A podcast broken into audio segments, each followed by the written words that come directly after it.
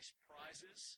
Uh, companies like Nordic Components, Cobalt Kinetics, Apex Tactical, Glock, Colt Tactical Walls, our good buddies over at Cantu Bruner Pens, uh, Palmetto State Armory, Dipstick Hydro Dipping, buddy Danny over there, uh, Atlas Defense, Joe, Charlie, and Zach over there, and many more. So this isn't just going to be a one-time thing. This is going to go on for a while. We'll probably be several weeks this. We're going to tie it in with our Facebook page, our Instagram, our all our social media pages. We're about to reach milestones on all those, so stay tuned. We're going to give you details on how and what you're going to be able to win Leadheads. And we wouldn't have been able to do this without you guys, so that's why we want to reward you guys for being such great listeners, subscribers, and uh, you know supporting those people that support us, our sponsors, these guys that are putting up the prizes. They really appreciate you guys as well. Otherwise, they wouldn't be uh, would be doing.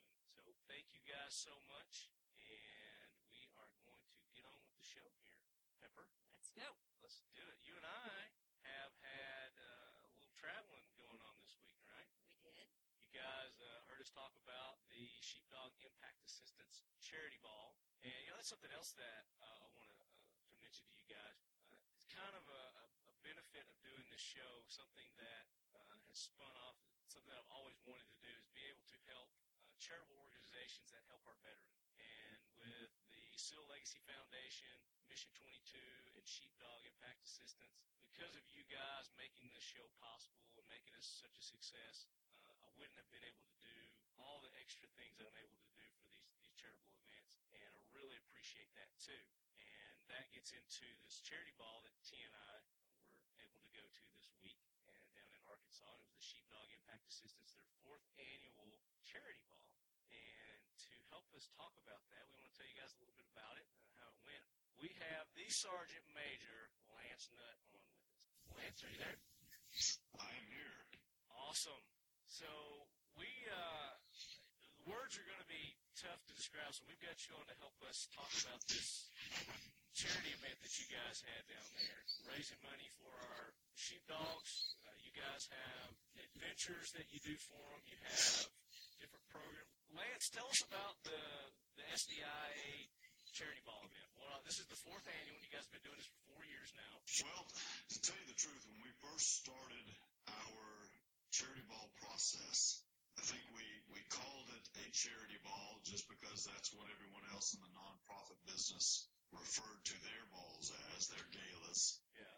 And um, but for me as a Marine, our birthday celebration, our birthday balls, we we always used them as an opportunity to celebrate who we were and who we are as Marines. So it was a celebration of our past year's accomplishments and our accomplishments as a Corps and as Marines. So when we started having the sheepdog ball, for me as a Marine, I just wanted it to to match very much the same as you know our our galas, our our Marine Corps galas, and the celebrating uh, of who and what we are as an organization and what we had accomplished in the past year. Well, after our first two, I kept having our volunteers and a lot of our supporters coming to us saying, "Hey, we've got to help fund this organization, and, and we've grown so much over the past few years that obviously the, the cost of accomplishing the mission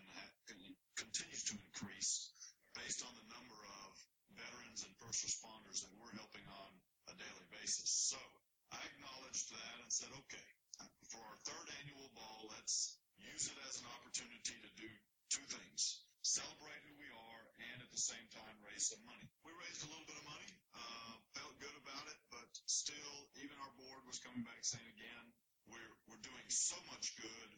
The only way we're going to be able to continue this is truly turning our annual gala into a, a, a good, great opportunity to truly raise significant money.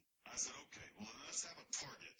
Let's have something that we can truly give the men and women there at the at the banquet and at our fourth annual charity ball to sink their teeth into. And I said, through our outdoor adventures program, we have one, you know, we have events throughout the year: skydiving, scuba diving, hunting, fishing, camping, hiking, Spartan adventure races, you name it. But once a year, we do one big event where we encourage members and volunteers from all over the country to participate. We usually try and sponsor 25 to 30 combat wounded vets and first responders injured in the line of duty to attend that one particular event. Last year, we did the Tunnel to Towers race in lower Manhattan, where we finished a three mile race honoring a fireman that died in the World Trade Center on you know September 11th, 2001. We finished that race at Ground Zero and got to experience the power of being in New York and Ground Zero and doing all the touristy things like seeing the Statue of Liberty and Ellis Island. But this year, the mission and the focus was going to be Yosemite for 2016, Yosemite National Park. So I said, here's our, our goal. To try and take 35 combat wounded vets and first responders, that's law enforcement, fire and rescue men and women, on a once in a lifetime trip and experience, an outdoor adventure in the, the outdoor temple of America, Yosemite National Park. Yeah. And, and uh, just an absolutely gorgeous, you know, location and uh, spiritual in so many ways when it comes to the ability to truly heal in an outdoor environment. So what better place to take these men and women? And so that was the mission and the plan for this year. And in so doing, the cost for that was going to be about $25,000. So I said we need to have a goal for roughly 20,000 to help cover our mission of going to Yosemite, and let's use the charity ball this year to do that. So let's celebrate all of our successes in 2015, and let's raise money for our Yosemite trip in 2016.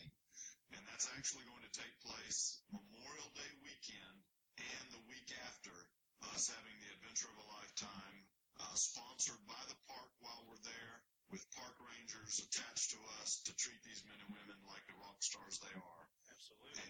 Isn't that there's some kind of big anniversary or something they're having?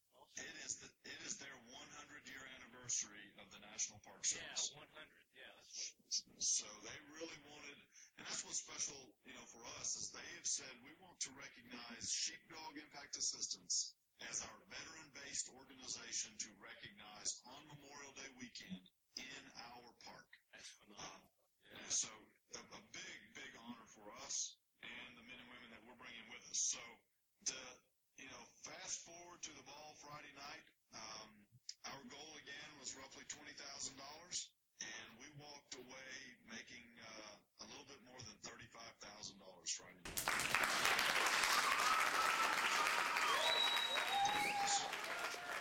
all kinds of things set up to make it, uh, you know, not just a, a, fundraiser. Hey, give us your money. You had events set up like the um, the dog tag heads or tails game. Yeah, heads or tails game. We, that was really cool. Well, we, I was going to say we had a lot of fun with that. Yeah, and that was those dog tags. We had five different dog tags, about a hundred of each made to honor five different sheepdogs that died in the line of duty last year. And that was, you know, uh, two service members, a fireman, a policeman, and an EMT.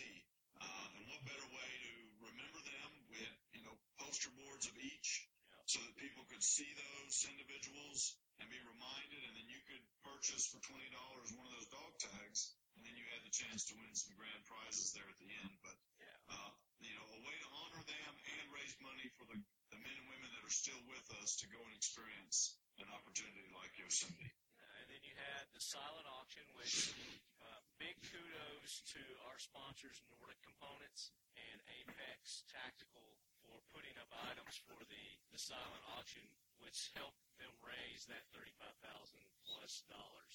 So, guys, make sure make sure you go and support Nordic Components, Apex Tactical.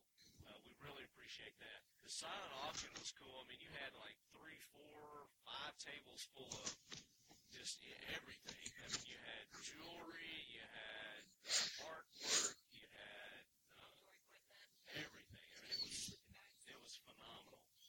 And then we take it to to the inside where you had kind of a non-traditional auction, which really turned out to be a huge success. Um, talk about that a little bit. We had a, a live auction team that, when we first visited with them, were a little unsure about us as an organization because they weren't familiar with us.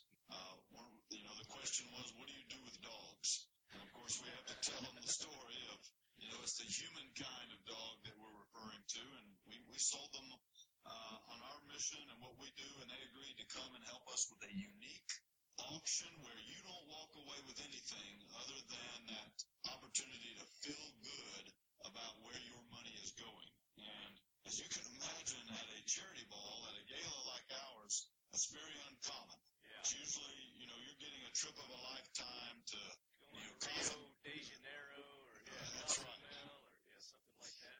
you know, a car, you name it, a motorcycle. But um, our sale was the opportunity for you to sponsor a sheepdog in need to go to Yosemite. So, you know, we're starting at, hey, you can sponsor two combat wounded vets and, and or first responders injured in the line of duty to go to Yosemite for $1,700. Or you could pay for one at $850, half of one for 425 or you could simply give a hundred to help towards our overall mission to Yosemite. So um, again, we we expected maybe just through that raise five to ten thousand dollars, and just from that auction alone, we did twenty five thousand. Yeah, it was So, amazing. You had it uh, was. the 1700s. I mean, I don't know how many of those you got, but you, like you said, you're expecting maybe two of those, and there were at least 10, 12. We we got eleven of those. Wow. I'm just blown away by that. Yeah, that Thank was, you. that was awesome. And uh, T and I helped uh, on that. We donated to that too. Would love to go on that trip, but I just don't think our schedules are going to allow it this year. Um, I know that's going to be probably a trip of a lifetime there. It will be. I hate to miss that, Tia. Well, maybe y'all can flip a coin, and one of you can come with Yeah, us. one of us, we might be able to do that. I don't know. We'll, we'll talk it out amongst ourselves. But uh, also, I mean, not just that. You guys had the food was phenomenal. The the music that you had, the MC that you had. He was a local DJ there, is that right? Or a radio personality? radio personality that was uh, very famous. I say famous, you know, uh, tongue in cheek there with with him being very well known in Northwest Arkansas. He played baseball at the University of Arkansas, and of course, you know, at, a lot of your local athletes here are treated uh, very well and appreciated for their their sacrifice at the university, and he has gone on to do very well uh, with his own uh, the John and Deke show. Uh, and so he added a lot to the, the, ball this year for us, uh, just being able to kind of keep that momentum and that positive feel uh, for us throughout the night. yeah. And then you had you had a bagpipe. Back, backroom anthem. No, bagpipes. The bagpipes uh, people that played. They, I, that added a whole kind of atmosphere to the, the event as well. I mean, it really, you know, those bagpipes coming in and the songs that they were playing just kind of really hit, you know, hit a nerve, a motivational kind of nerve for me anyway. But I'll tell you, the, the big, the biggest motivation there, and I've heard a lot of motivational speakers throughout the years. You know, I played a lot of sports, I had a lot of coaches, been to a lot of different type uh, seminars, and you know how those guys get you really fired up, and, you know, ready to take on the world. Listening to Lance, uh, you know, we we've tried to get you, Leadheads, to go to this thing. Uh, we've been advertising it for you know several months now, and you guys really missed out. The attraction there was Lance, and listening to his passion. Uh, you can tell when somebody is sincere about what they're up there about, what their you know really their mission is, and you drove it home, man. Um, just every time you would get up there and you would talk, you had some of the vets that uh, have taken part in your your programs that were there, gave some personal testimonies.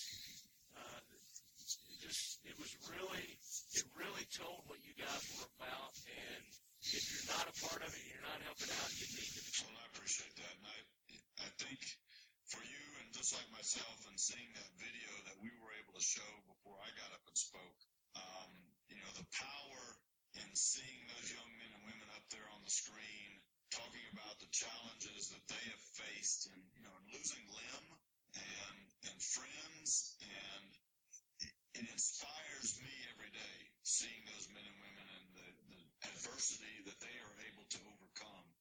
And so in following that act of watching them tell their stories that motivated me very much so when I got up there and had a, an opportunity to really push the crowd to the best of my ability. And then being able to look out there and see those same men and women there at the gala with us. Um, you know, again, same thing. I mean, how can you not be moved when you have a Staff Sergeant Jose Sanchez, uh, a, U- a U.S. Marine who had stepped on an IED and lost one leg completely, had his other leg salvaged to where it's basically half of the original limb that he had before he stepped on the IED. So you had a man with half a leg, and I, I know that's hard for some of your listeners to imagine, but a man with half a leg run and finish the Boston Marathon this past month.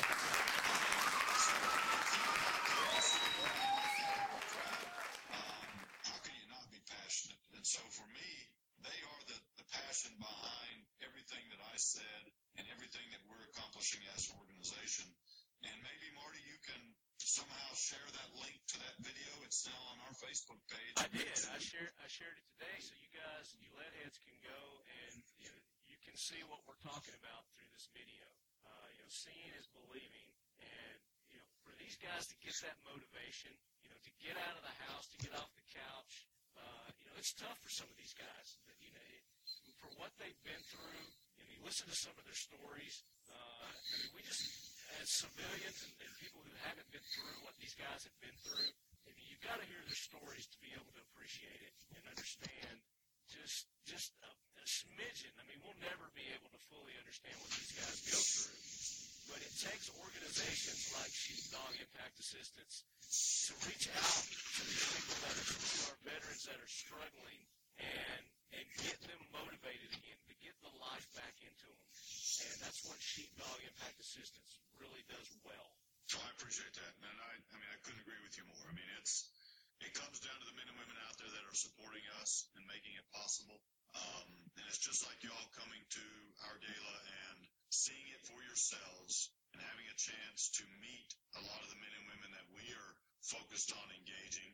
Um, and you know, we talk so much also about you know that suicide rate of 22 veterans a day, uh, and how how important it is for those men and women that are still alive to honor them by staying alive and getting out there and experiencing the things that those that are no longer with us aren't able to get out there and do. So I think pushing those men and women that are contemplating suicide to remember that, you know, they're not doing anyone any good by taking their lives. And they, if anything, they are dishonoring the men and women that have died for this country by taking their own lives. And I, I know that's, you know, hard to say and hard for some to hear, but that's what they got to be thinking about when they start going through those rough times is that they have, they got to stay alive to honor the sacrifice of those that are no longer with us. Right. And not only not only stay alive, but they've got to stay.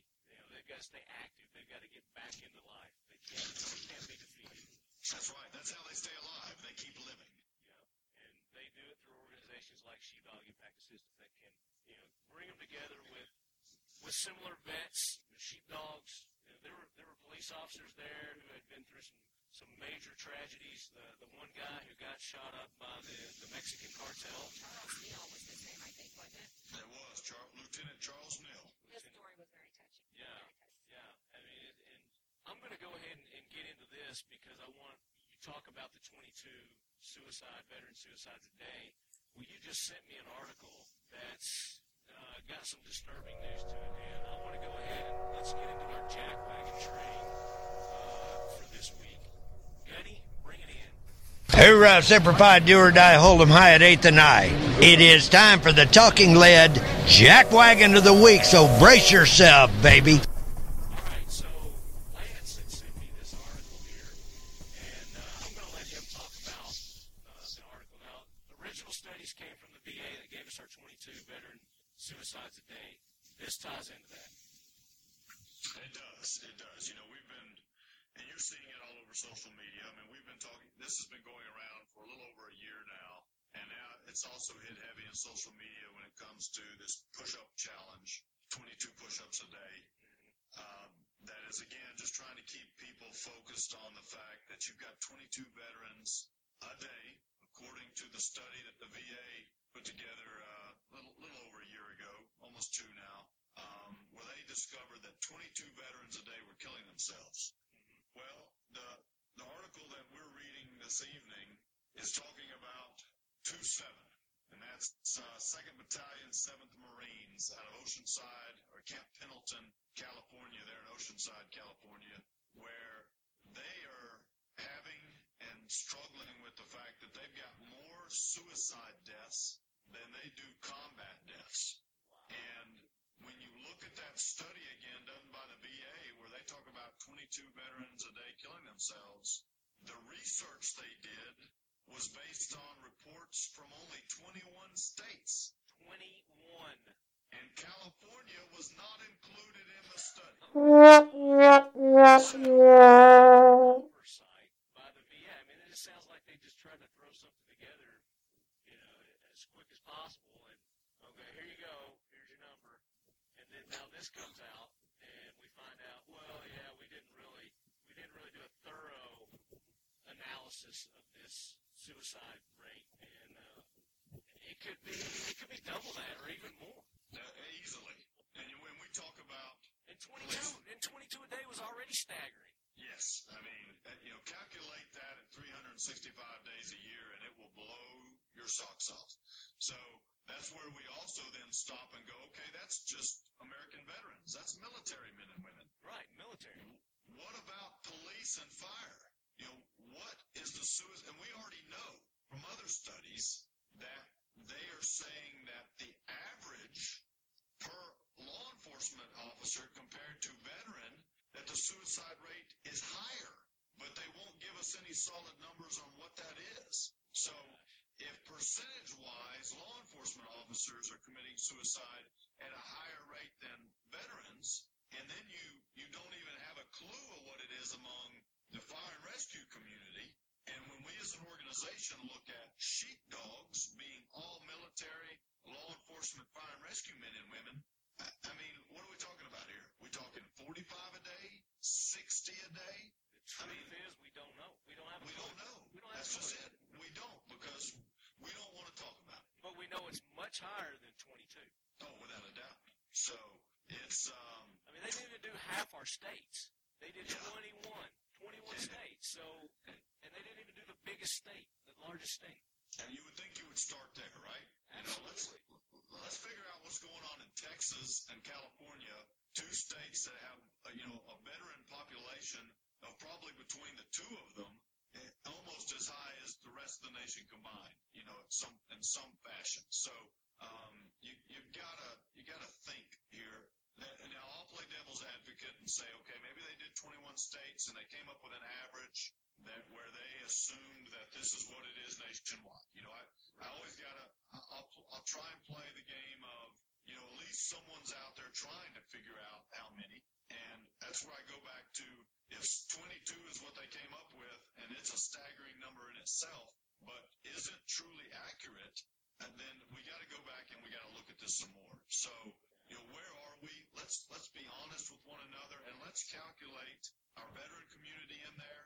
But then let's do let's start doing a study on our law enforcement and our fire and rescue men and women that are out there putting it online. And and then let's ask ourselves, since our nation has, you know, and it's unfortunately a small percentage, but a very vocal percentage of the population in this country right now that is slamming our law enforcement officers, treating them just like we did as a nation our Vietnam vets. Why don't we pull up some stats and see if the suicide rate hasn't gone up since people started spitting on police officers?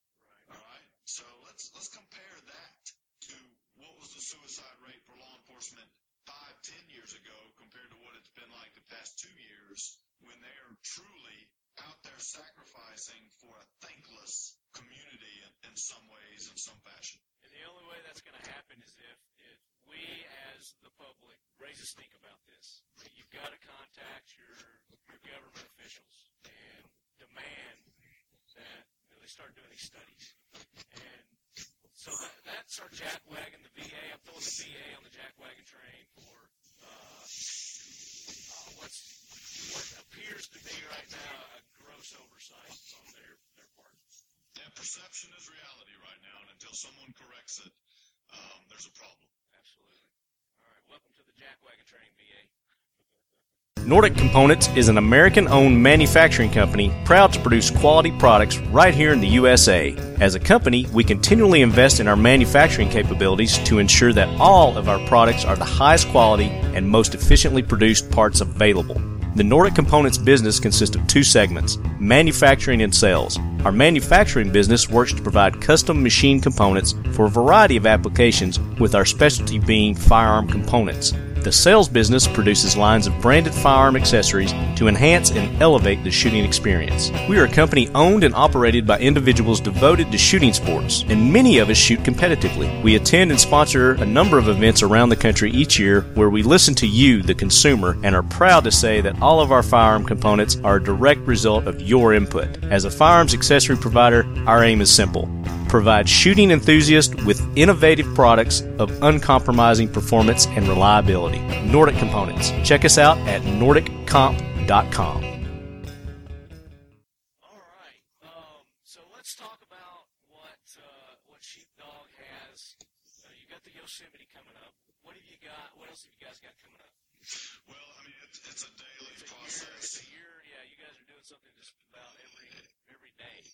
Yeah, I mean, Yosemite is one of 23 outdoor adventures we year. Um, Yosemite just being the biggest of the group.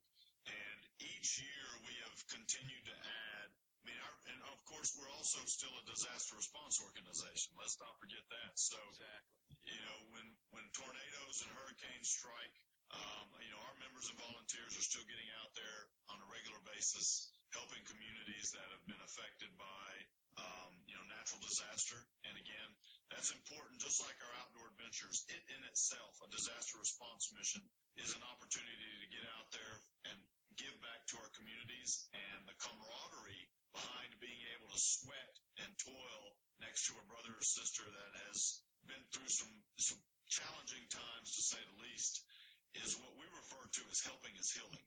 The chance to get out there and help communities in need and helping those people will help you heal from some of your own personal demons and challenges. So, you know, in conjunction with our efforts to get out there and help communities in need during disasters, we also are not wanting to sit on our butts waiting on disasters to happen.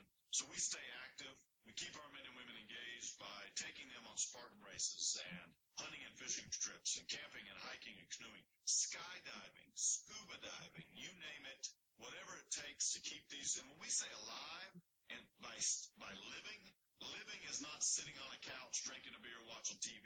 Living is getting up off your ass, getting outside and accomplishing something, you know, proving that just because like a young warrior we threw out of an airplane a couple months ago who had been a paratrooper in the army, but because he had lost his legs to an IED in Iraq, he thought, well, I can never jump out of a plane again and was living in an assisted living home in Springfield, Missouri because he thought his life was over.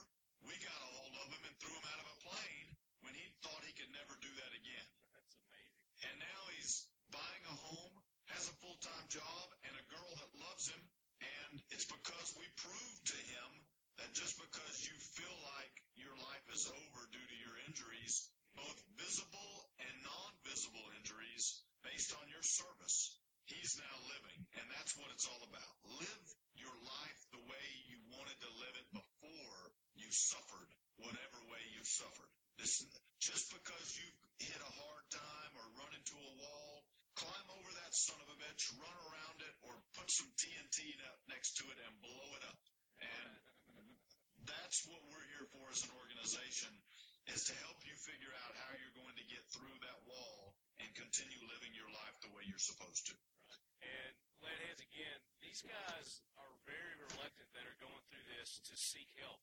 And I guarantee you that every one of you lead heads out there, no veteran, no uh, former LE, uh, fire department person that is in that situation uh, that needs help, I mean, you know they need help, let us know.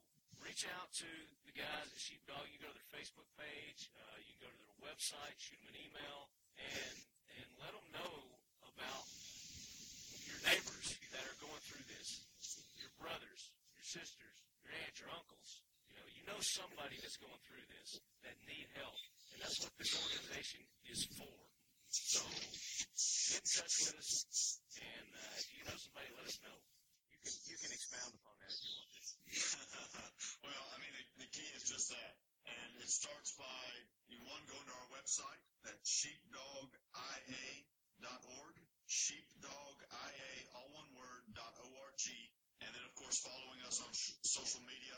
Um, and I, I say that because, one, our website gives you the opportunity to see and learn more about what we're accomplishing and doing every day, uh, a way for you to engage us, a way to get involved through volunteering, becoming a member if you are a sheepdog. There's a link on there that enables you to submit an application for assistance or submit one for someone you know that needs, uh, you know, a, a help up. And at the same time, through our social media, you being able to share videos like the one we've been talking about tonight and following a little bit more of our day-to-day activities. But the key is, you know, the, your audience, those lead heads, they have got to be willing to keep their eyes and ears open.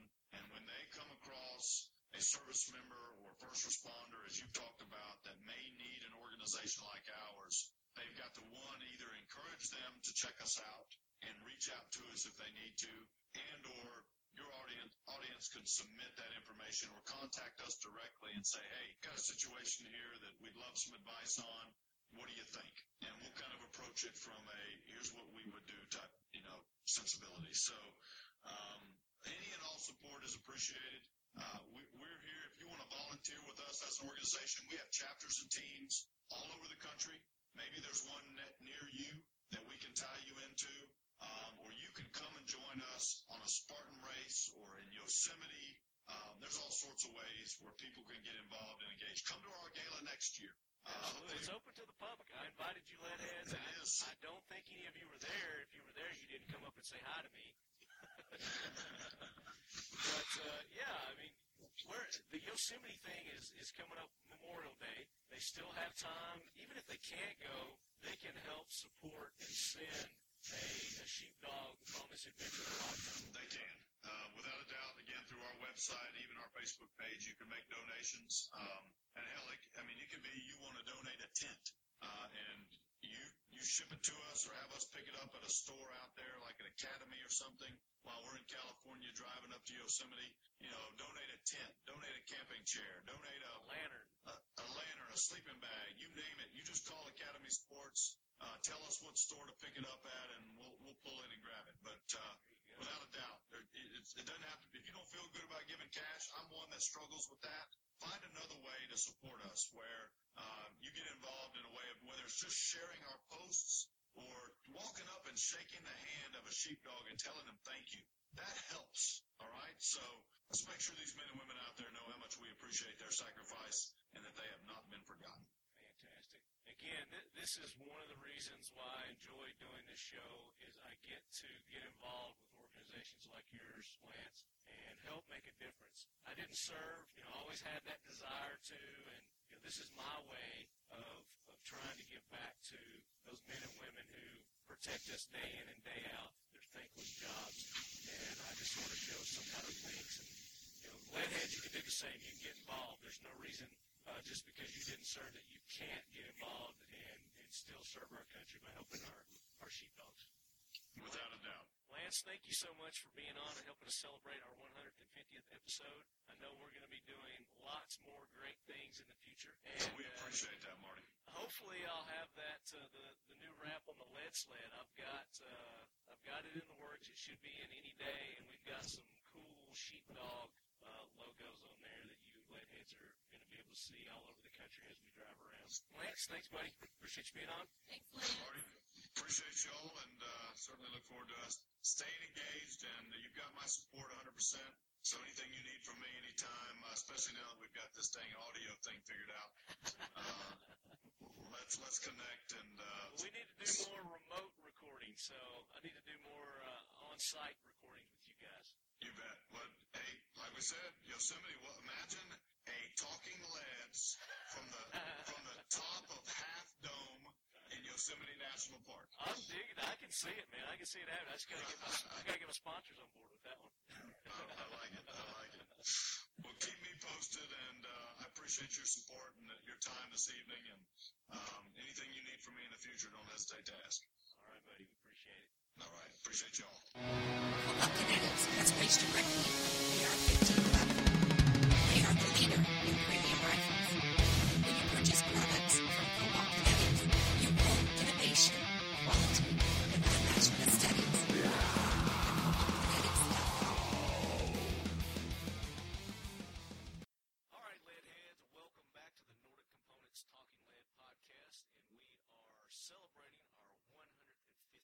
episode.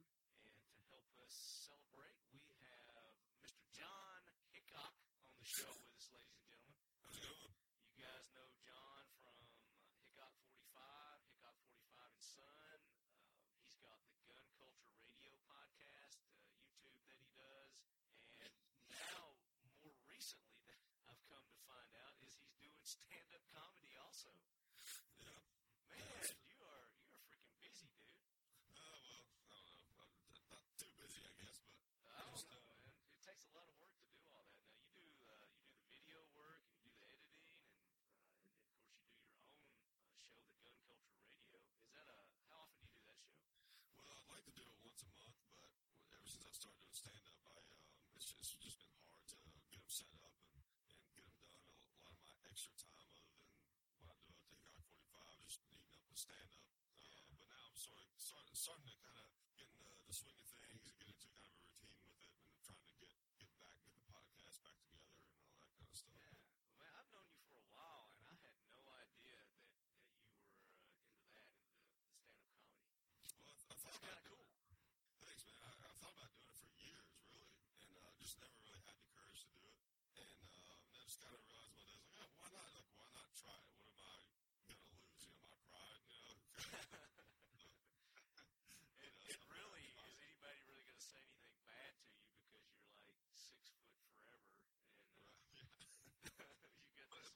everyone expects you to suck the fir- you know when you first start. Yeah. Uh, so anything that you that you can that you can do is, is impressive when you first start out. You know, so that's when I kind of realized that you kind of just don't just don't worry about it. Just go up there and just have fun. You know. Absolutely. So how long have you been doing the stand-up? Let's see. I started. I want to say around August last year, something like that.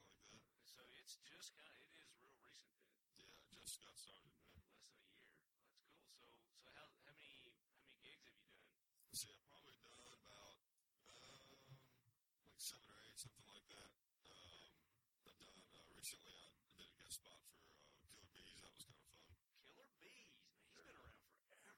Yeah, man. He started in like the I remember early '80s. or Killer late Bees back 70s. on uh, Nashville radio station. It was called Y107. Hawk Harrison, uh, I think he was on, on with those guys. That's been a long time ago. Yeah, is a character, man. I grew up just hearing his promos on the radio all the time. So he's still, Beaz coming to town. You know. I know he's still killing it at Zany's and, and all those Oh places. yeah. Oh, he destroys every time I see him. Um, and he's a big gun guy. You know, so that's kind of how we got to know each other a little bit. So And neither one says save up. yeah, yeah. That sounds like his voice. Yeah. Killer Beaz, save. The Paradise Lakes Nudist Resort wants me to do a show for them. Oh, yeah. Save up! Y'all, there ain't enough money around to get me on stage naked while people laugh.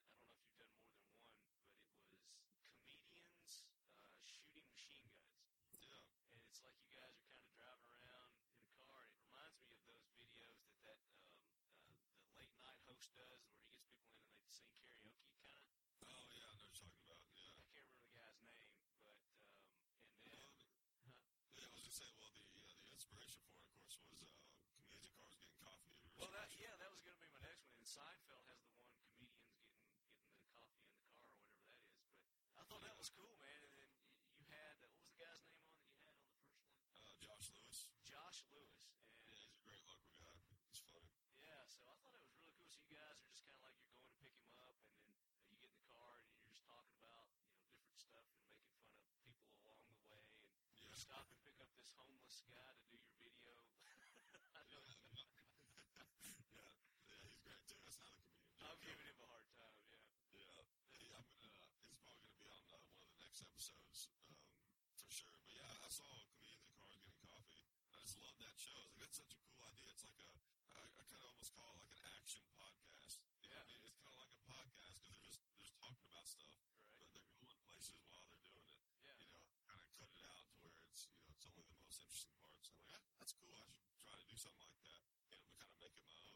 So yeah, and you did, and I thought it was cool. And then you know, obviously your destination is you guys are headed to the range yeah.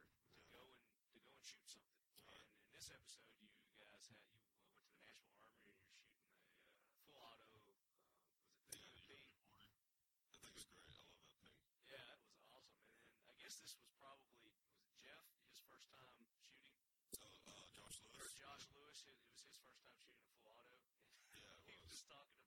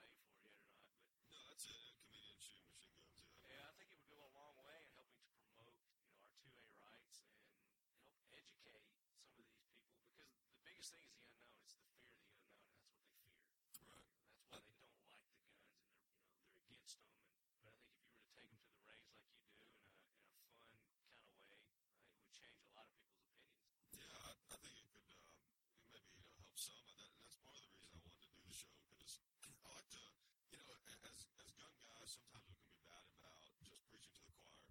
I like to try to get out there in other realms where people have kind of more mixed opinions about guns and try to, you know, not and not try to be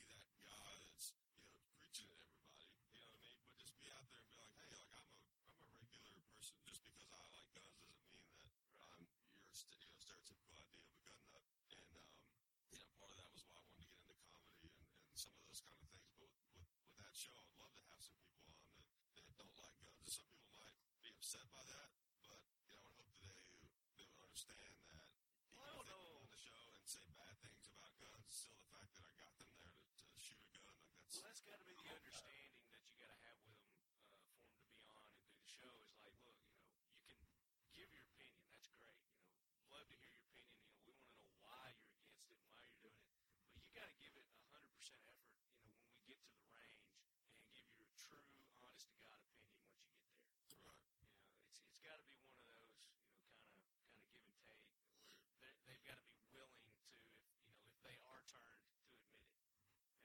that's that's the problem with a lot of these people. Even no matter how much they enjoy it, or you know they could see themselves switching sides, they're never going to admit it. Well, like didn't Piers Morgan shoot a machine gun with Ted Nugent? Oh yeah, I think he shot he shot several, and he, of course we know what that dickweed's all about. Right. Yeah, well, and someone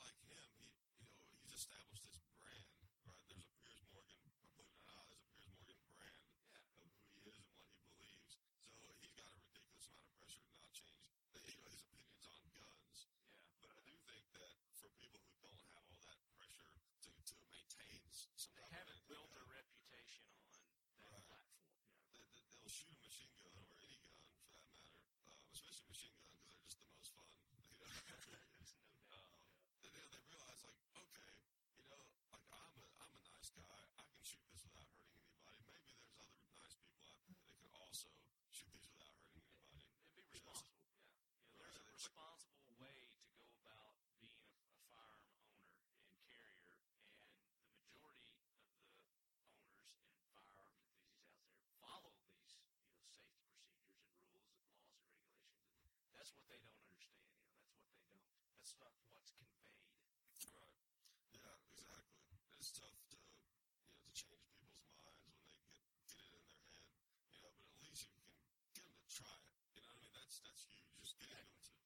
so many anti-gun people that never shot a gun in their life, They've never been around people who shoot guns.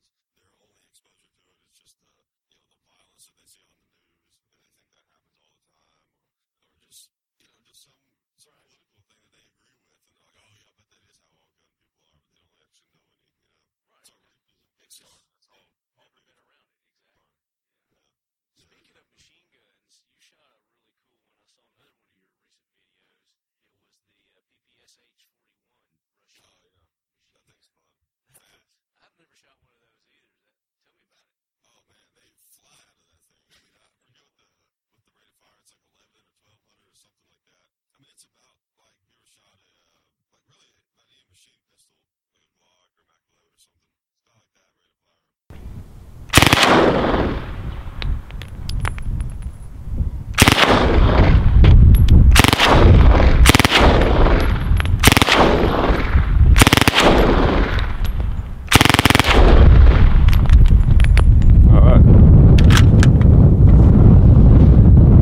say it's pretty cool. I mean,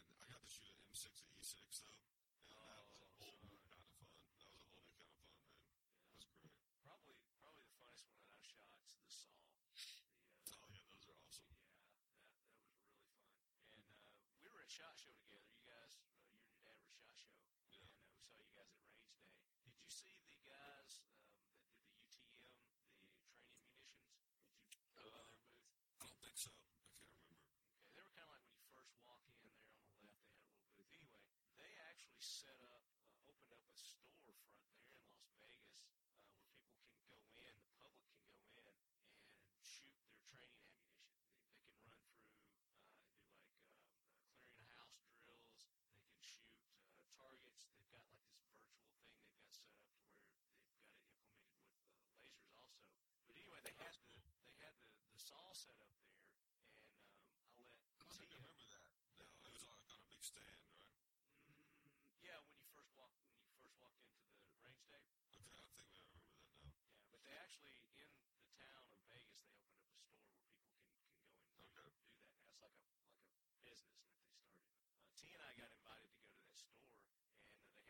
was all set up inside there shooting their training munition, and uh, she got to shoot me with it. So I got shot with a, with a full auto saw. Wow, I yeah, would tell about that. yeah, it was pretty cool. She, needless to say, she really enjoyed that. yeah. Great anniversary present to give to your wife. You know, let, let your wife sh- mow you down with a, a full auto. Oh yeah, that you could start a whole industry just around that. I'm telling you, you're talking about stress right. relief, saving marriage start that business up. well, hey,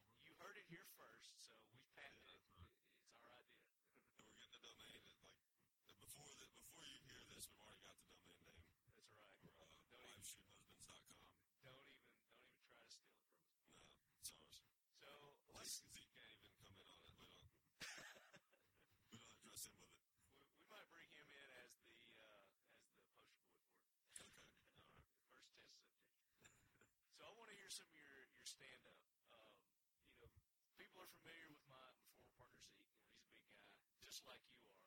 And uh, when people see you guys, uh, I mean, it's just automatic for little guys like us to just start spurting out expletives and you know, names and stuff. Um, you've got a little bit that you do in part of your show. Do you remember that one? And remember, I edit this, so I'll I'll smooth it in. So.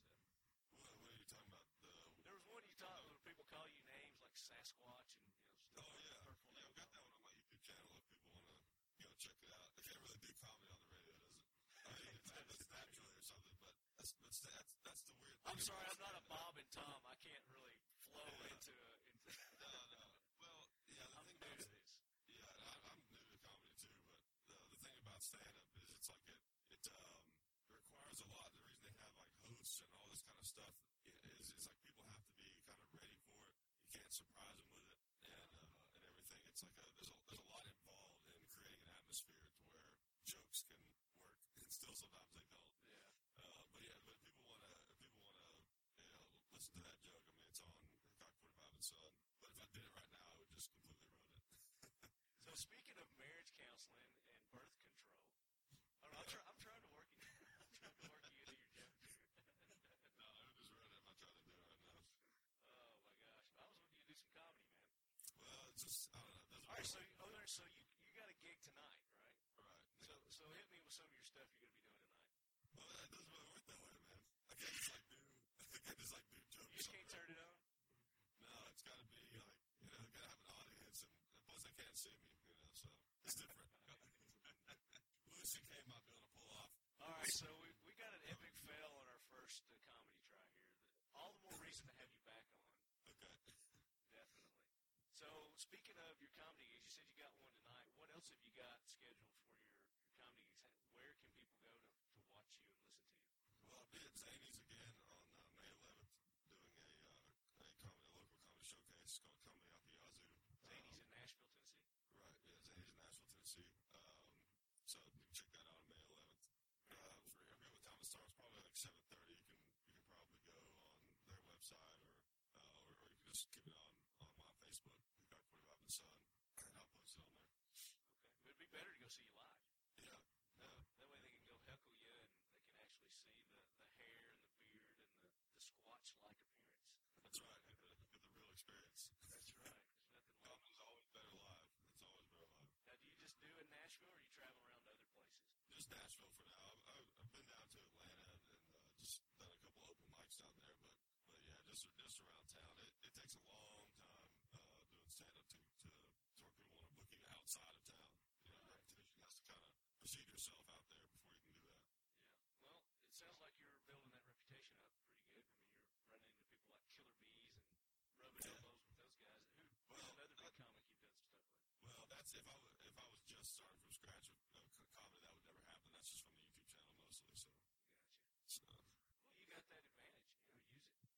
Yeah, yeah. I mean, that's you know that, that's a mistake that some people make is they think you know they already have an audience doing whatever, and they think they can just hop right into stand up and be good at it. And that's but that's the cool thing about stand up is you can't fake it. You can't fake it. You've got to be out there in the trenches, just battling it out, going to open mics, and uh, working on yourself. It's the only way you're going to get good. And uh, that was something I kind of realized. I realized that you know if I get good at comedy, then I've got a way to to present it to people um, through the YouTube channel. But I, I refuse to be that guy that, that just, you know, wants to say he's a comedian. You know, if I'm going to be a comedian, I'm going to do it. I'm going to get out there. I go to open mics almost every night. You know, it's it's definitely time consuming. That's cool. We wish you wish you all the much success on that. I know you're going to do awesome with it. I've I've seen some of your YouTube stuff. I want to come see you live. So um, if I can work it out, maybe tonight, um, if I can get everything Yeah. back in time. Uh, it's called Demos. Is that? Yeah, it's kind of. Well, I'll get the it's, uh, I'll get the location from you off air. yeah, actually, I think it's uh, no, it's Mad Donna's. That's what it is. Oh, Mad Donna's. I know where that is. Yeah. Down there in the East Nashville area. Okay, makes sense. That's where a lot of comedy shows are. Yeah, Mad Donna's. That's right. Yeah, I know exactly. Bonnie where that is. Bird. They've got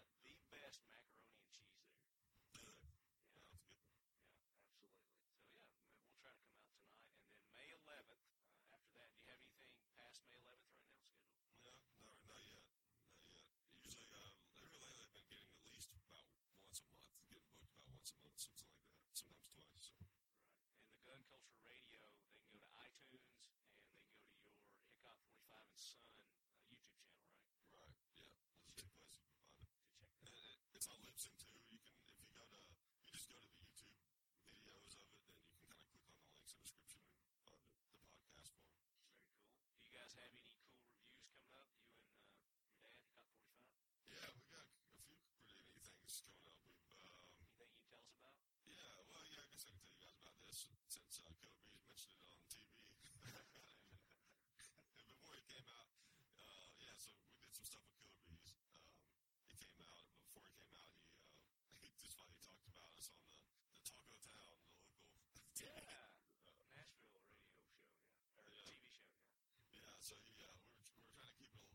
Secret, uh, but he kind of spilled the beans. We've got a uh, full auto Glock 17 that we've been doing a bunch of videos with. Very cool. And, um, Is that one you guys converted yourself? no, no, no. That's that's from our our uh, our NFA supporter, uh, uh, NC Silencer. That's where we get all of our NFA, most of our NFA stuff from. So. Gotcha. Yeah, so that's the uh, Glock 17. That was fun. Uh, I won't give you too much detail about what we're doing with it, but I will say that I was uh, a tractor was involved. Okay. So A full auto Glock 17 and a tractor. That's interesting. yeah, there was There's a tractor joke in there involved. Somewhere, John. There probably is.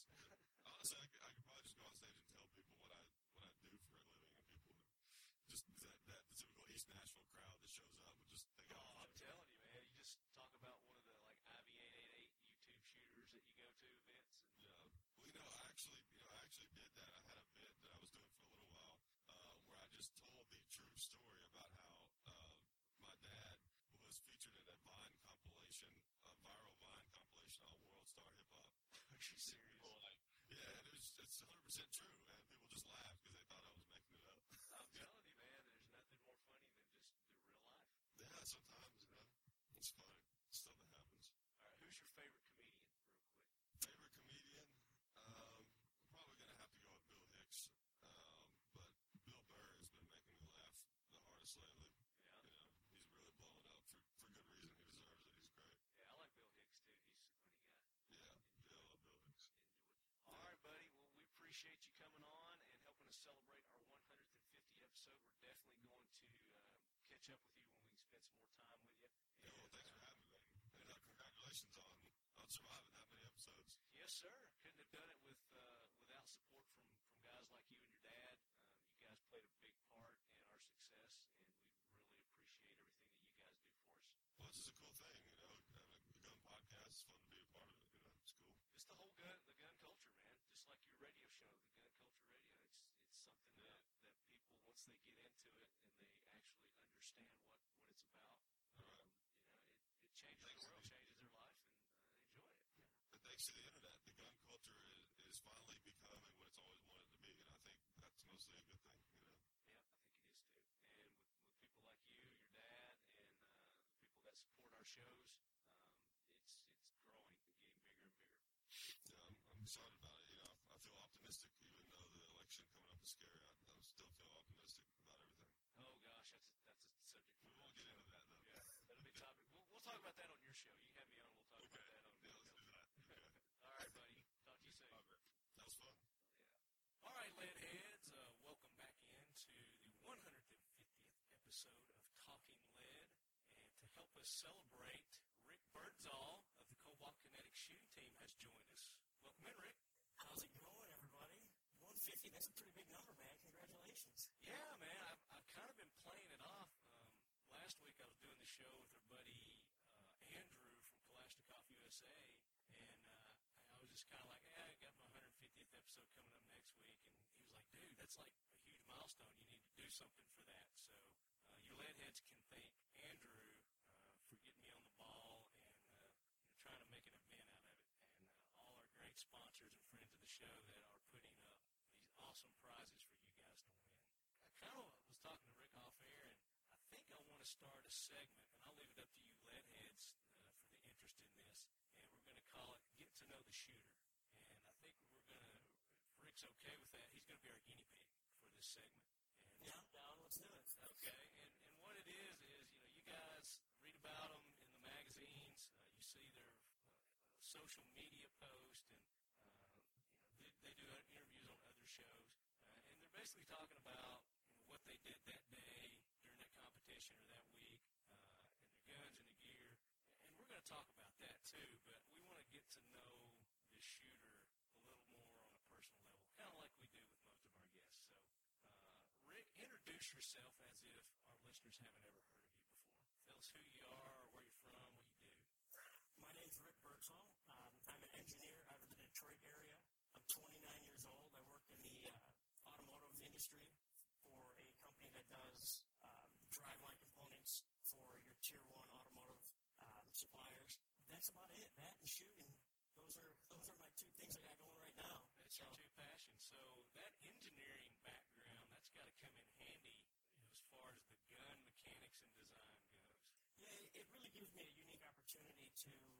analyze all the different systems that are going on in firearm and try to help whatever sponsor that I'm connected with, whether it be you know mount suppliers or Cobalt Kinetics with their rifles, you know, help them from an engineering and more of an analytical standpoint to point out anything that I see and uh, you know constantly improve the product so that the end users have the best product available.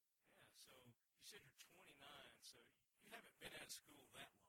When when did you graduate college? Um, I finished school in 2010. Okay. Um, I went to Henry University. It's a, a small engineering school up in Flint. I did both my bachelor's and master's in mechanical engineering up there. Very cool. So how long have you been in the competitive shooting biz? Um, I actually didn't shoot my first gun until I was about 19 or 20. Really? Yeah. Like believe it or ever? not. Ever, yep. I hadn't shot a gun until I was in college. Okay. Uh, yeah, and uh, I bought a I bought an AR because Obama got elected, and I figured I'd never be able to buy one again. Right. And uh, I kind of sat on it for about a year, and you know just went to the range and blinked every now and then. But really wanted to get out and you know test it, push it kind of more to its limits instead of just shooting paper. So I looked up online, you know, what was available as far as action shooting, what action shooting was, and what I had local. Um, and I found a, found a local three gun match, and uh, the rest is history, man. Just went out and got better and better and better, and started shooting some national stuff. And around, uh, I think it was the CMMG match 2011 was my first uh, out of state match. Oh wow. Okay. So I mean, all in all, I mean, you're relatively new at it, uh, but this is a relatively new sport too. So you you kind of got in it, you know, at a good time.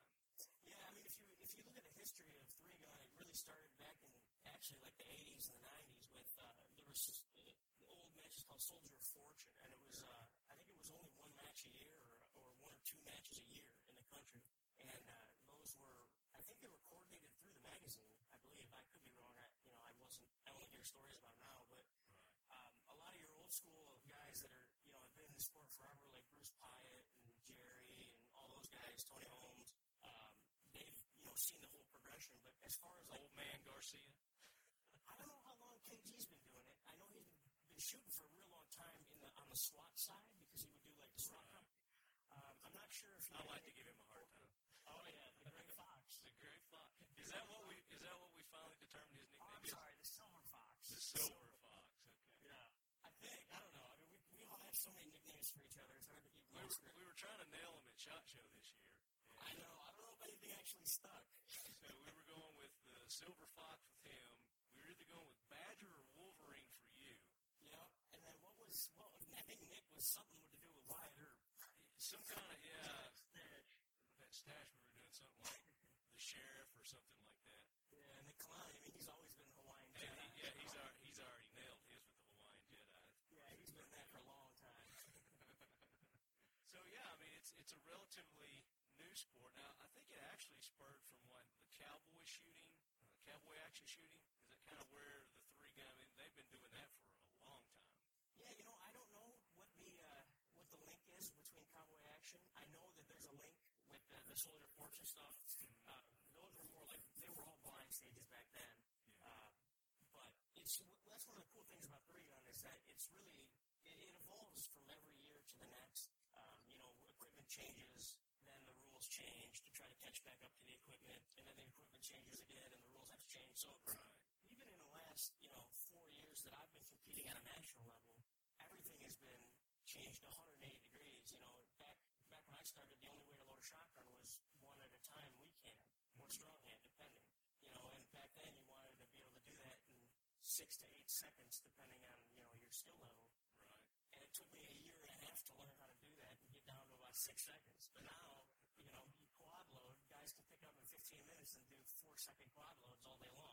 Yeah, I was watching a video you've got on your Facebook page of you doing uh, one of the shotgun stated, and Okay. I think you've got the loading down. so you're, Yeah. you're just breezing through it, man. Yeah, when it comes to the, the shotgun loading, there's a few of us that have, have gotten fairly good at it. Um, Keith is real good with the, the weak hand quad loaded. Um, I favor the, the strong hand style quad loading just because I like to use my dominant hand. Right. Um, but yeah, I mean, there's there's some guys that can really really quad load pretty well, and I'm you know it, it takes a lot it takes work to get to be able to do it at a very high level, and I'm just proud to be able to be one of those that, that can do it and do it all the time. It's like anything. I mean, you guys practice and when you're not out there doing the competition.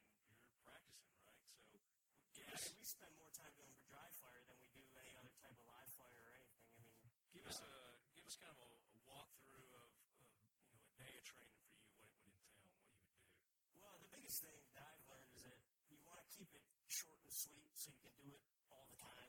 You know, you don't want to make every training session long and drawn out and two hours, three hours long because you'll just you'll get disinterested. You won't want to do it, and you really you hit a, a point in your training where you'll plateau and then you'll start to you know regress. Mm-hmm. It, it's just not adding any value, and the same goes for for live fire. You see a lot of guys, and they'll it's funny because they'll go out and they'll brag online about, oh, I just shot 1,500 rounds today, and I'm getting so much better. Yeah.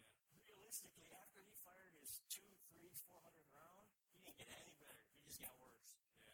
But, you know, people think it's the round count, but for me, I try to keep it pretty and It's the mechanics, right? Know, Yeah, well, and you want to you want to try to do it when you're fresh because when you go to shoot a stage, you're not warmed up. You got to do it on demand, and that's part of the, the difficulty of three gun. You know, I mean, if you take all the, the top you know 20, 30 shooters in the nation and you let them all warm up and then go shoot a plate rack, we're all going to have just about the same time.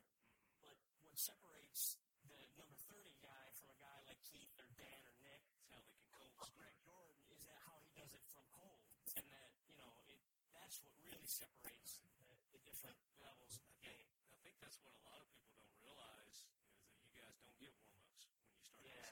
You, you're warming up as you go, so everybody's starting cold. There's no little side area where you guys can.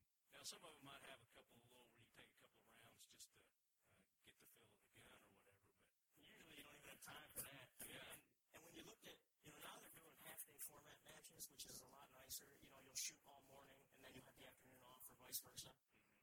Before, like my first major back at CMMG, you shot all day long and you had an hour or two hours in between every stage. So it was really important to be able to shoot well cold. So that doesn't give you much time to, you know, if you've got equipment malfunctions and things like that that you've got to adjust, it didn't give you much time to you know, try to fix that kind of stuff. Yeah, I mean, Because you guys don't have pit crews for the most Yeah. part. Well, that is one of the cool things about this sport is that everybody's pretty willing to be your pit crew. Uh, I got a pretty neat story back in uh, like 2012, I think it was. You know, first or second year I'd ever really been shooting nationally. Nobody, you know, I, I knew who some of the good shooters were, but none, none of them knew who I was, rightfully so. But my pistol actually went down um, on a stage at FNH, and it, the uh, the slide stop sheared in half. So there was nothing like, hey, slide onto the gun. Yeah. But the cool thing was, I was at my car trying to figure it out, you know, figure out if I had an extra piece or uh, an extra slide stop I put in. And all of a sudden, I looked around and I had Mike Voigt, Jerry Miculek, Matt Burkett, uh, James Darsh. I had every every gunsmith, you know, every amazing gunsmith in the nation Just at right my car trying to fix my gun. Matt Burkett brings out a Predator Tactical, a brand new $3,500, $4,500 gun, starts filing on it to make it work with my mags. Oh my gosh. I'm like, dude, you gotta stop. I don't want you doing this to a brand new gun. I don't need to shoot that bad. Like, that's a piece of art. Please stop. It made me feel bad. I mean, and you guys like Jerry, he's getting pieces out of his guns to try to put them in mine to make mine work. I mean, it was it was amazing. Finally, James Darst, who's a, a, a good friend of mine now, um, gives me a brand new 2011 that he had just brought from his gunsmith to use for the entire weekend and to give it back when I was done. Wow. That's amazing. You, you didn't know who I was. And, you know, I hear stories like that, shooter after shooter after shooter. It's just that that that industry, that that competition industry, the, the shooting um, sport, people are just overly wanting to help people. You know, It's amazing. I mean, here's here's a guy with a, a brand new three four thousand dollar pistol, yeah, and he gives it to me sight unseen yeah. for three days. He's like, try to beat me with it. Come on, dude. Well, just the fact that the trust level, it's amazing. I mean, Yeah, just absolutely. goes to show you how, how great everyone in It's just the sportsmanship. You know, the sportsmanship is there. Yeah, yeah. I, that's the one thing about this sport that I really like is just the, the camaraderie and the atmosphere. I mean, you, you know, you talk about guys that, you know, back when we had the, the old pro series that was, you know, a one day match with the 50 best in the U.S., and you have everybody, the who's who was there, you know, back in 2013 14. And you'd be there the day before, and it would be Dan and Greg and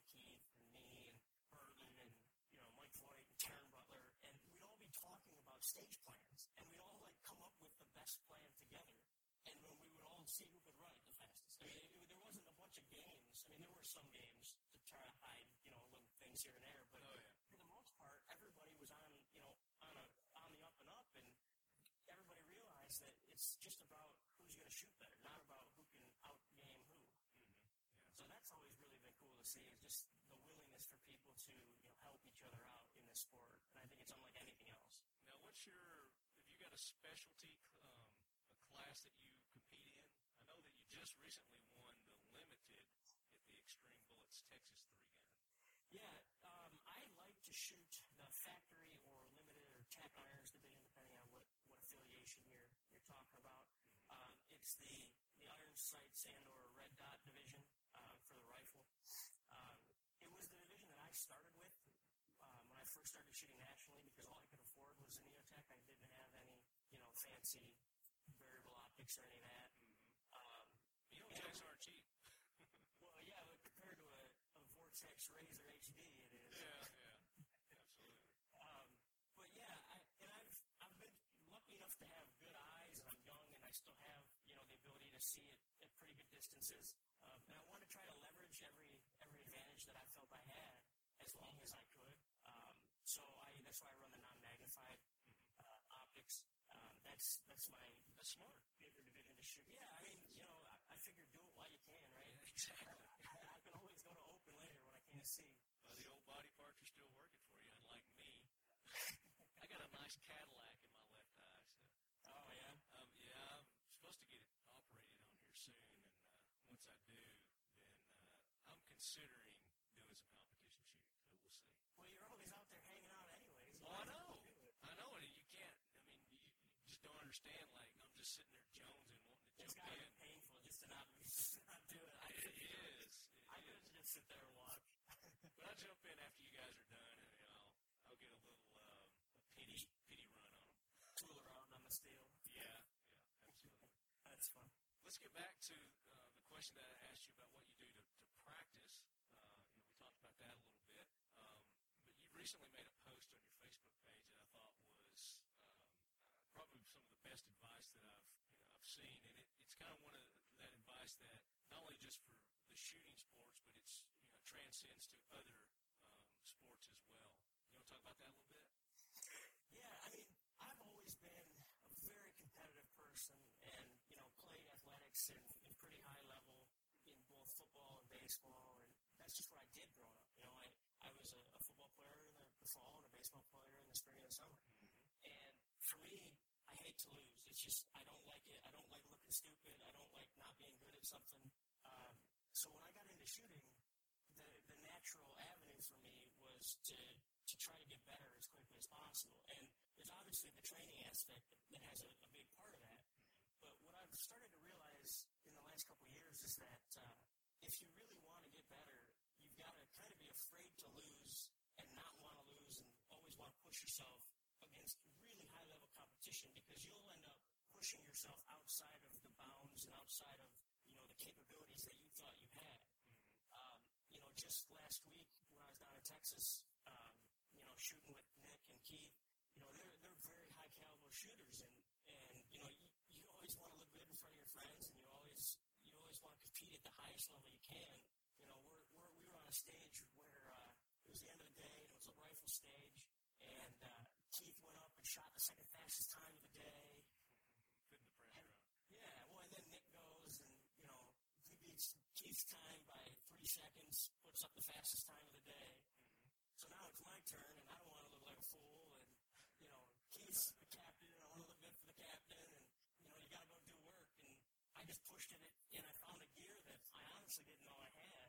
And I ended up putting up the second fastest time of the match. And by, and when it was all said and done, by like 0.3 seconds. Nice. I beat I beat Nick by yeah two or three seconds. So you know, I, had I not had that competition there on that stage in front of me, you know, knowing what I needed to do, I never would have tried to push it as hard as I did, or or found that new gear. So for me, it, it's really been about trying to train and compete with people that are as good or better than you, because it'll push you to a level you didn't know you had. Absolutely. Uh, I've been really lucky up here in Michigan. The uh, the three gun scene has gotten a lot bigger and it's grown quite a bit. Um, you know, it was it was fairly small and nobody really went outside of the state was first getting started. Um, me and a couple other guys started traveling, and then um, I took over the local three gun program and then built that up. And we got a couple really good shooters that have, have grown a ton in the last couple of years in uh, Matt Kupica and Nick Molina. And uh, they're both now on the Pro Series. And it's been cool to watch their progression. Um, and they've put a ton of work in. But what, what's great about having them here is that every time I go practice and, you know, I go practice with them, it's the same atmosphere as it would be in a match because we're all trying to push each other to Competitive nature's there. Yeah, because I want to whoop your ass. Yeah. I always want to one up the next guy. Yeah. Yeah, I mean, it's that's just how guys are. You know, that's just how competitive individuals are. Um, and then he'll, you know, I'll beat him, he'll beat me, and then Nick will beat both of us, and then there's, the whole circle starts again. Yeah. Then you then you do it all again. He's like, all right, Yeah. best of three. Best, Right. best three out of five. Well, well, And, and it just best never five out of ends. seven. Best. yeah. You keep going. Yeah. And if, if honestly, if it, if it wasn't for that and the, the opportunity I've had to shoot on, you know, some excellent teams, uh, last year I was with uh, with Tommy Thacker and Greg Jordan, and those are again two of the you know top guys in sport. Oh yeah. And you know, I shot a team match with them, and I was the third guy. And it's like, well, hell, now I, you know, now they rely on me. I've got to step it up. So you know, that added a whole nother element. But you know, that's one thing I've really learned with shooting against and with all these really shooters is, you know, if you don't do it, you're really missing out because you don't know what you do or don't have left in the gas tank when you're just shooting with your friends. That's right. That's right. Man. You're always you're always better off if you got somebody there um, to hold you accountable. I like to call it accountability partners. Right. Somebody's gonna push you. you. If you don't have it, you, you can you can develop a sense of complacency with just being good enough. Now, would you recommend um, new shooters getting into the game to, to find a team to join, or you know, start their own kind of team of, of new guys? Because Well, I mean, the, the biggest thing, there- there's two different ways to look at it. You want to find a group of people that are in your range, in your skill range, uh, because you want to have friends that you can go shoot with all the time and not, you know, not utterly embarrass somebody or be waiting on somebody. You know, you don't want to have to teach somebody how to how to do the fundamentals every single day you're at the range, right? right, right. But at the same time, you do want to try to partner up with people that are better than you so that they can rub off on you. Um, so Because because the opposite could happen also. Because you, you could pair yourself with somebody who can actually bring you down. Right. You don't want to become complacent based on your training partners or the people you squatted with at a match. You want to try to push yourself no matter what. So it never hurts to try to squat with, with somebody that you either look up to or you can ask for advice, uh, which is traditionally any of the pros. I mean, everybody's very willing to help.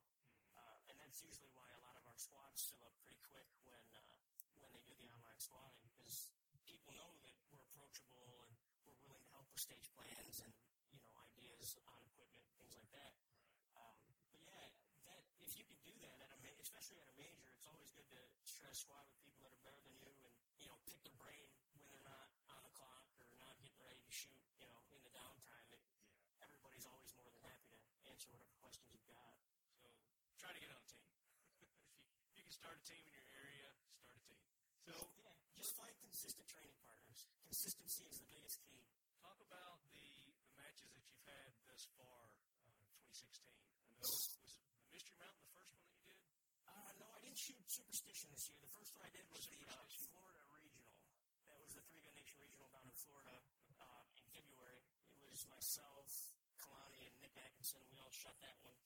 Um, we had a real good showing as a team. I ended up taking limited refractory. Uh, I think Nick was second or third in practical, and Kalani was second to Jerry in uh, in the open division. So we had a really strong showing as a team. Um, it You was a fun guys, match. you guys, everything that I've seen that you've been competing in this year, I mean, you guys are always up in the top. You know, There's three a or reason four they of you. picked who they picked, and you know the rifles are they're a dream to shoot. And when you're shooting them at long range and up close and fast, it, it's almost like cheating. So, Are you running the Evolve? Is that the one you guys are running right now? yeah, we're all running the Evolve, but we're not running the the uh, the card system right now. We're still working through the prototype phases of that so that we can get that to be you know. It's right now. It's about 95% reliable, but we want to make sure that it's 100%, and that's why it's it'll be you know the the plan is to have that out in this summer. Um, because the worst thing we could do is, you know, get somebody that has the one out of a hundred that isn't great, and then somebody's upset with me. So um, it's going to be flawless when it comes out, and that's one of the things I've been helping with engineering wise, and it's it's really going to be exciting. But yeah, we're all running the Evolve rifle, crazy space looking gun that was already cool. And that magazine right here behind me. yeah, there's one right in front of me too. Oh, you got one too? Yeah. Yeah. So um, what? yeah, that was a that was a fun match. It was it was pretty pistol heavy because a lot of the three gun nation matches they give you options um, as far as what to shoot, uh, what gun to shoot at what targets. I mean, within reason. Uh, so it, it really played to um, a pistol shooter strength. Um, What pistol are you running? I'm running a Hayes Custom Guns 2011. It's a, a five inch um, 1911 double stack essentially with a uh, sight tracker barrel that allows the front sight to stay stationary while the slide moves back and forth. Um, yeah, they're, they're pretty neat. Um, they help with follow up shots and tracking your sights. Um, but yeah, Aaron Hayes and Ben Hayes down in Texas, they do an excellent job. They're some of the nicest pistols that I've ever had the, the chance to shoot. It, it just runs like a sewing machine. And uh, I love it, man. I sometimes I just I just get lazy, just point towards the target and it falls down. It's great. That's what you want right there, definitely. I know. What about your uh, your shotgun? Where you running that? My shotgun is a Benelli M2, and then it was worked over by Steve Rose at Rose Action Sports. He's uh, not too far from you. He's in Kentucky. Okay. Um, yeah, he's a local guy to the Rock Castle area, so he uh, he's always at that match. Um, Yeah, maybe he'll be up for the next one. I can, I can holler at him. Oh yeah, for sure. Steve's always there. But yeah, if he does uh basically the, the whole race package. It's the, the light and bolt and uh, the ghost load feature and the loading port machining and you know all the all the standard stuff, the the, the low profile rear sight, all the stuff you really want to, to go fast. Very cool. So let me ask you this: What's the craziest thing that you've done to earn a DQ? Oh man, you gotta ask me I that. gotta ask you that. Yeah. This the same thing came up on the three gun show when I did the first that. Oh, it did? touchy subject for me. okay. Well, we can skip it. No, because I don't like to talk about it because I don't have one yet. Okay. So knock on wood. Knock Right. on No, wood. you're killing me, man. I try to avoid Let me let me rephrase that question. What's the craziest thing you've done to win a match? Oh God. Would it, would it be the slide? Yeah, I, that was that was the most fun thing ever. Do you want to talk about the slide? Because that's awesome. Sure. Um, that was actually the the weekend after my pro match last year. Um, it was me and uh, Matt Cooper actually had he shot his pro match the night after I shot mine, and he was driving back from uh, Tulsa, and I was on the, the west side of Michigan with family, and we just decided, hey, let's go to this match that's kind of between where he was and where I was. So we went down to the Indiana multi-gun match in uh, North Porter, and there was a stage that was designed like a uh, a big U essentially, with a bunch of barrels and walls and whatnot in between. And the the idea for the for the stage designer was you had to run from one tip of the U all the way around the U to the other end, right? Um, but they positioned the barrels in such a way that if you wanted to, you could run from like one tip of the U straight across to the other tip of the U. Well, we we were looking at that at first, and we were just going to like run around a barrel to kind of get back into the next shooting position. And at, at some point, one of the I'm guys was watching like, the "Man, video. Right? we just we just got to slide. I'm like, what do you mean? It's like, dude, let's just go into the wall. And then he said it jokingly. And me being a baseball player my whole life, I'm like, well, hell yeah, man, I'm sliding under that wall. He's like, what are you talking about? I'm like, I'm, I'm sliding under that wall. I'm not going to run around the barrel. I'm going to slide under the wall instead of going the long way. And uh, sure as I ran over and slid under the wall and got up and drew my handgun and shot the rest of the targets. And it, it's one of those things that What did the what did the uh, the officer say? The range officer. I told him I was going to do it. He was uh, the, the RO Oh, was so a you- buddy of mine. Okay, so you uh, you Yeah. informed him. Yeah, and I, and I had actually talked to the match director about 10 minutes beforehand because he was just standing around watching our squad. And I'm like, hey, just so you know, I'm going to slide under that wall. And he was kind of baffled, you know, at that point. He wasn't really sure what I was talking about. Uh-huh. And I told him the whole plan, and I, I basically ran, run it by him, you know, like, hey, I'm going to do this, and there's nothing in the rules that says I really can't Right. and I'm going to do it safely, so there's really not a problem. And it was just a local match, and I had just got done shooting, you know, the pro stuff, and I was kind of like, well, let's just have some fun. So, uh, so we went for So it. there it went. The slide Yeah. under the Well, under and the wall. the funny thing is, is that I wasn't the only one that did it. Like and he did it a different way, like a different part of the U. He didn't do a head slide, did he? I don't know. He didn't go that far. I, I told him to, but he didn't. Oh my gosh. When he ran over and slid to his shotgun, I slid over to uh, my to like the handgun part.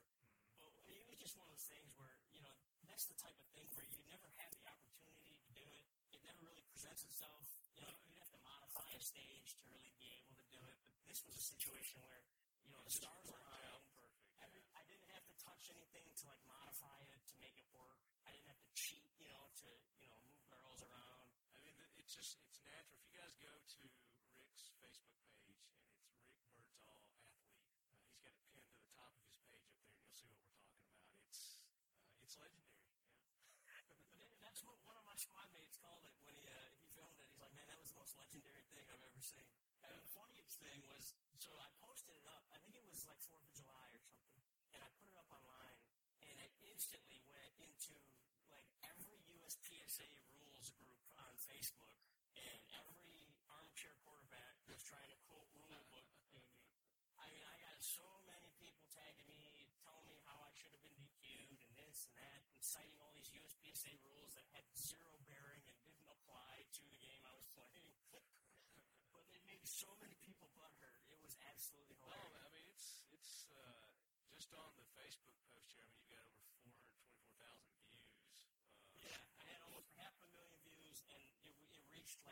2 million people. Yeah, there's no telling how many comments you've got on there. Uh, oh yeah. It, it, you're yeah. always gonna you're always gonna have the haters. You know, people are gonna be questioning. Oh, yeah, I don't I don't really worry about them. That's what's fun. My buddy, uh, I got a fighter buddy who fights professionally, and he always tells me that you know having haters is proof that you've made it. There you go. Because he's you know he competes at a high level in MMA, and he's got more haters than anybody because you know people hate you know people hate people that they don't. Oh, it's like NASCAR, man. I mean, it's just You would, you get yeah. rabid, rabid fans. You know, very loyal fans, and then Yeah. any opposition, they're going to go after. You know, they're go for the throat. Know. So yeah, that was that was fun, man. That was one of the more entertaining things I've ever done in a match, for sure. So tell us, uh, tell us what you got coming up. What competitions you got coming up? Um, tomorrow, I actually fly to Virginia for this year's Pro Series match. Um, it'll be the, the Three Gun Nation Pro Series match number four. Um, it's Thursday night. We'll be shooting that at Virginia International Raceway.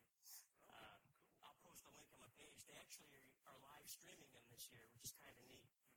Um, in addition to the TV show, so everybody gets to watch and kind of see how all the runs are going while they're while they're live instead of waiting a couple months for the TV show to come out. So where do they go to do that? Um, there's a, it's, I believe the site's called Livestream. Um, I can, I can post a link. Three Nation, if you're a uh, member of that or on their mailing list, they send out a link right before the matches and things like that. Okay. Um, Because that would be awesome to watch. Yeah, definitely. yeah, it's pretty neat because you get to see all the behind the scenes stuff from the, you know, from the pro event, which is kind of cool. Yeah, that'd be cool. So that is uh, today's the 19th that we're recording this. So by the time our listeners hear this, you'll have already competed and won. So congratulations. Go ahead and congratulate you. Thank you. um, as with all the pro matches, it's going to be a very deep field, so it's going to be a tough, a tough match. The, the goal, obviously, is just to make it through to the the, the playoffs for the, the fifty thousand dollar championship in uh, October. So we'll see how it goes. So they do that in October. Uh, Yeah, so it'll be eight guys at each each of the pro matches, and they whittle down the top two advance to the match in October. Okay, cool. Yep. So what what do you got coming up after Virginia? Um, after Virginia, I go back down to Texas. Gun Nation has a regional down there. Uh, the Southwestern Regional is it's at Marble Falls, which was the same range that the uh, Extreme Bullets match was at. Okay. Um, that one works out really well because my uh, Nick Atkinson lives there, and that's his home range. So I assume he'll be there. it's going to get pretty rowdy because all of Team Cobalt is staying at his house. Oh, nice. Yeah, so it's going to be fun. That'll be awesome. So the whole crew's going to be there at this one. Oh yeah, yep. We're rolling deep. Very good. What would be awesome is, is if the whole team made it to the finals with Three Gun Nation. How awesome would that be? Yeah, that I mean that's the goal. Um, Nick shoots the day before I do. He shoots tomorrow, so he's there in flying there right now, but yeah, he shoots tomorrow, and then I shoot on Thursday, and then Keith and Kalani are later on this year uh, for their matches. So you know, we'll see how it all turns out, but we're we're looking forward to it. We're rooting for you, no doubt. Uh, we appreciate it, that's for sure. Leadhead, you can you can check them out at Cobalt Kinetics. Is it team or shooting teams? Cobalt Kinetics.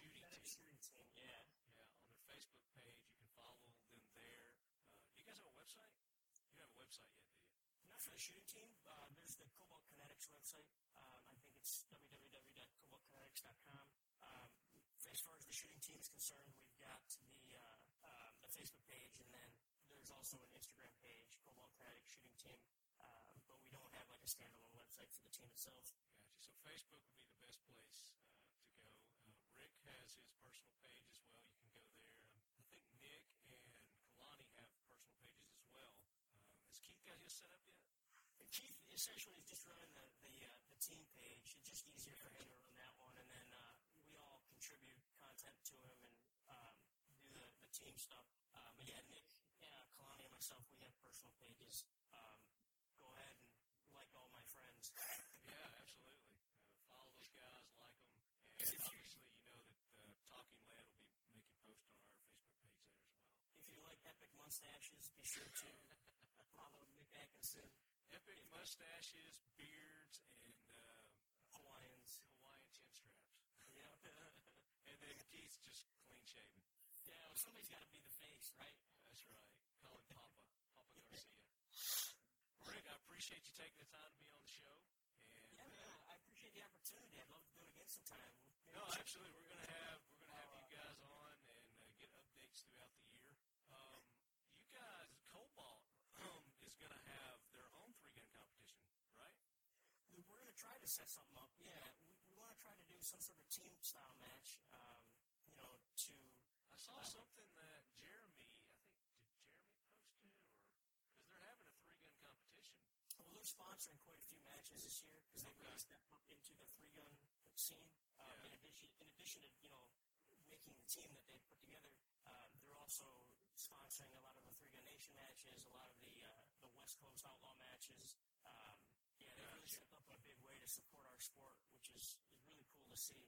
Yeah, absolutely. You guys go support Cobalt Kinetics also. Go to their website, check out the BAMF, the Edge, and the Evolve, and they've got the new black rifle out also. Yeah, the Black Series, Yeah. um, the Black line, that's going to be it's going to be more of a um, like more of a standard rifle, More but we have a traditional AR, yeah. Yeah, But it's going to have, the crazy colors and the crazy shapes. yeah, but it's still going to have some of the uh, innovative features like you Oh, find yes, on for the, sure. the Edge and the Yep. Evolve. Yep. Yeah, very cool. All the cool toys. CobaltKinetics.com. Check them out. Check our shooters out at Cobalt Kinetics Shooting Team, and then their each individual um, their Facebook pages: Rick Birdsall, Nick Atkinson, Kalani Laker, and then uh, you guys can hit Keith up on the, the team Facebook page. All right, brother, I'm gonna let you go. I know you probably got to get some rest. You got a big day tomorrow. Yeah, I got to do a lot of packing. Yeah, and like I said, keep me posted on the Virginia competition. Goes. Good Yeah, luck. will do. Kick ass, bro. Thanks, man. Take it easy. See ya. There you have it, Leadheads. We have concluded our 150th episode. And again, we really appreciate all the support from you Leadheads out there. Big thanks to Sergeant Major Lance Nutt for joining us, John Hickok from Hickok 45 and Son and the Gun Culture Radio podcast, and our good buddy, three gunner competitive shooter, Rick Birdsall. Hope you guys enjoyed those. We will be back with episode 151, continuing our celebration of our 150th episode. And uh, we're going to carry this out through the month of May. And all those companies that I was telling you about that are putting up some of those cool prizes, which we haven't disclosed yet what those are, but you know they're going to be cool with companies like Glock and Colt and Nordic Components and uh, Keltec. It's going to be awesome. And uh, we're going to be back with more details on what you guys are going to need to do to win those prizes and what those prizes will be. So stay tuned. Big thanks to our sponsors, Nordic Components. Check them out at nordiccomp.com. Cobalt Kinetics, cobaltkinetics.com. X Steel Targets. And we also like to thank Multicam. That wrap should be arriving any day now, and uh, we'll be posting pics of that as it uh, becomes available. Uh, you guys have a safe week, and as always, lead heads, keep your loved ones close and your firearms closer.